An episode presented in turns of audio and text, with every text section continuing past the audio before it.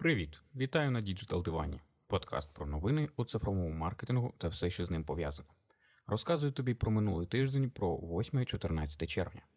Через мою лінь та водночас пошук роботи 2 тижні не було подкасту, але думаю, тепер все налагодиться. Переходимо до новин і починаємо з оновлень. Instagram тестує нову функцію рекомендацій в Stories. Пропонує 3 аккаунти, які можна прогортати і переглянути наступні пропозиції. Більше цікавить алгоритм Інстаграму, який ці рекомендації пропонує, тому що іноді показує такі аккаунти, на які я ніколи б в житті не підписався. Але якщо вони це пофіксили, то можна буде спробувати. Також Інстаграм тестує нові скіни для повідомлень, доступні різні кольорові варіації, в тому числі і палітра з назвою «Зоряні війни». Зараз у деяких знайомих вже кольорові повідомлення, але немає можливості їх змінювати. Twitter тестує емодзі в якості реакції на твіт. Окрім цього, тестують аналог Instagram Stories Fleets, які більш орієнтовані на текст, хоча новий формат буде підтримувати аудіо, відео та гівки. Fleets не можна залишати лайк, коментар або зробити ретвіт, але можна буде відправити емодзі у відповідь. Можна буде завантажити декілька роликів за раз, а максимальна довжина одного відео – 2 хвилини та 20 секунд. Головна відмінність Fleets від Stories Instagram в тому, що всі вони будуть зберігатись у вертикальному положенні. Тобто, щоб переглянути декілька відео однієї людини, необхідно буде зробити свайп вниз, а щоб перемкнутись на іншу людину – свайп вліво або вправо. Від оновлень переходимо до новин України. Українська банда стала найефективнішим незалежним рекламним агентством у світі. Банда посіла 1-е місце в одному з рейтингів 2020 року EFI Index завдяки проектам для люкс-оптики та Національного художнього музею України. До речі, хто не був в інстаграмі Нацмузею, обов'язково загляніть. Також була цікава цитата Ярослава Сердюка, співзасновника банди. Найважливіше, що зараз має робити бренд у світі своїх комунікацій, це бути щирим. Ми увійшли в епоху відкритості. Більше немає B2C чи B2B, тепер це H2H, human to human. Не розумію феномену банди, маю на увазі, що їх проект для мене не є чимось унікальним, неординарним. Погоджую, що є дуже якісні, але якщо їх оцінюють за кордоном, то, напевно, вони дійсно варті уваги. ПриватБанк дозволив знімати гроші з касових апаратів в магазинах. Сервіс називається «Гроші на касі». Нова функція дозволяє знімати готівку безпосередньо на касах супермаркетів та інших магазинів, не використовуючи банкомати.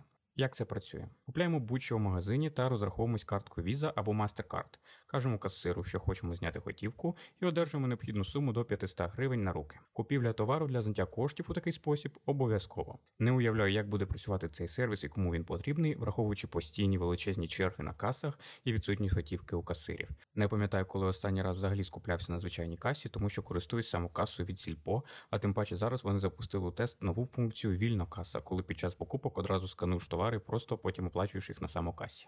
У Раді зареєстрували законопроект про скасування трудових книжок, а точніше перехід їх у електронний формат. Це колись була ідея колишнього міністра Кабінету міністрів Дмитра Дубілета, але зараз його ініціативу підхопив прем'єр Денис Шмигаль. Ідея, як завжди, непогана, але побачимо, як її реалізують, тим паче, коли дуже велика кількість бізнесу працює не те, що в чорну, принаймні в сіру.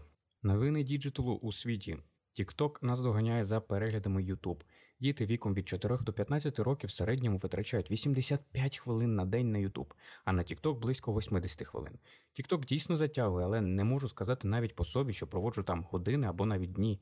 Раз на тиждень можу зайти на 30 хвилин максимум на годину, але ніяк не кожен день. Дослідження проводили за даними щорічного звіту Co-Studio, опитали 60 тисяч сімей з США, Великобританії та Іспанії.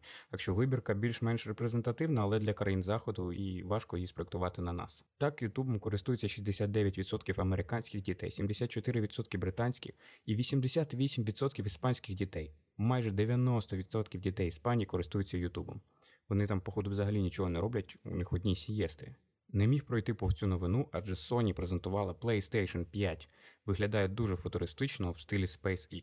Ціни на консолі поки не оголосили, але продаватися вони будуть вже цієї осені.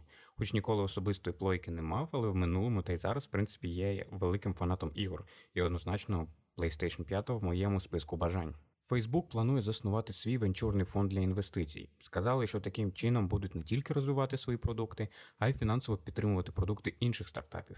Як таке можливо, коли Фейсбук скуповує всі стартапи підряд, вони вже поглинули Інстаграм, Ватсап та багато інших компаній, а тепер будуть займатися ще й інвестиціями. Той самий Фейсбук, до речі, позначатиме сторінки ЗМІ, які контролює держава. Фейсбук вважає, люди повинні знати, що новини з публікації, яку вони читають, може бути під впливом уряду. Який з цього сенс пересічному користувачу? На YouTube давно є попередження, що той чи інший канал фінансується державою, але особисто мені ніякої користі це не несе. Якщо людина вірить у те, що кажуть в інтернеті, на телебаченні, то яким чином фінансування держави змінить її ставлення до тих чи інших подій? Функція, в принципі, не заважає, але як такої користі не несе. Цікаво те, як Фейсбук визначатиме підконтрольні державі медіа. Вони буцімто мають 65 експертів у всьому світі, які спеціалізуються на ЗМІ, управлінні, правах людини та розвитку. У такий спосіб Фейсбук хоче обмежити потенційні маніпуляції з виборцями з боку політично мотивованих представників, що більше стосується, в принципі, США. Цікаво, як це вплине на їх виборчий процес.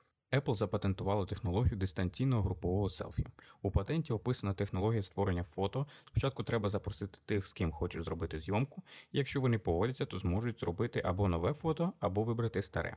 Користувачі також можуть вибрати розташування в кадрі, а потім програма об'єднає всі отримані фото в групове. Можливо, я надто консервативний, я не розумію багатьох нововведень, але яка користь цієї функції, якщо це, по суті, звичайний фотошоп?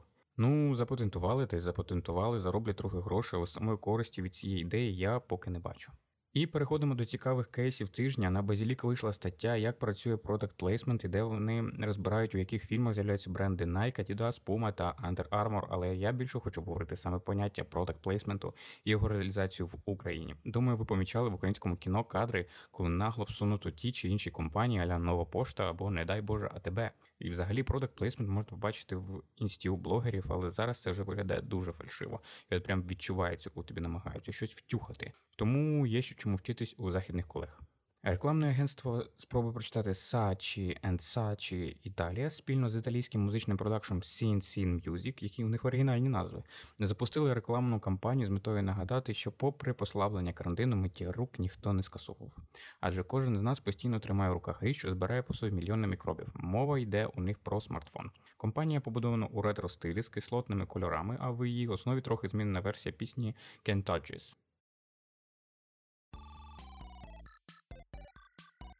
Touch this. Can't touch this.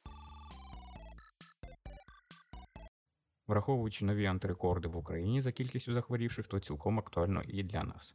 Цього тижня новин було не так багато, тому дякую, що дослухав до кінця. Підписуйся на подкаст, рекомендуй друзям, ділись у соцмережах. Почуємось через тиждень. Бувай!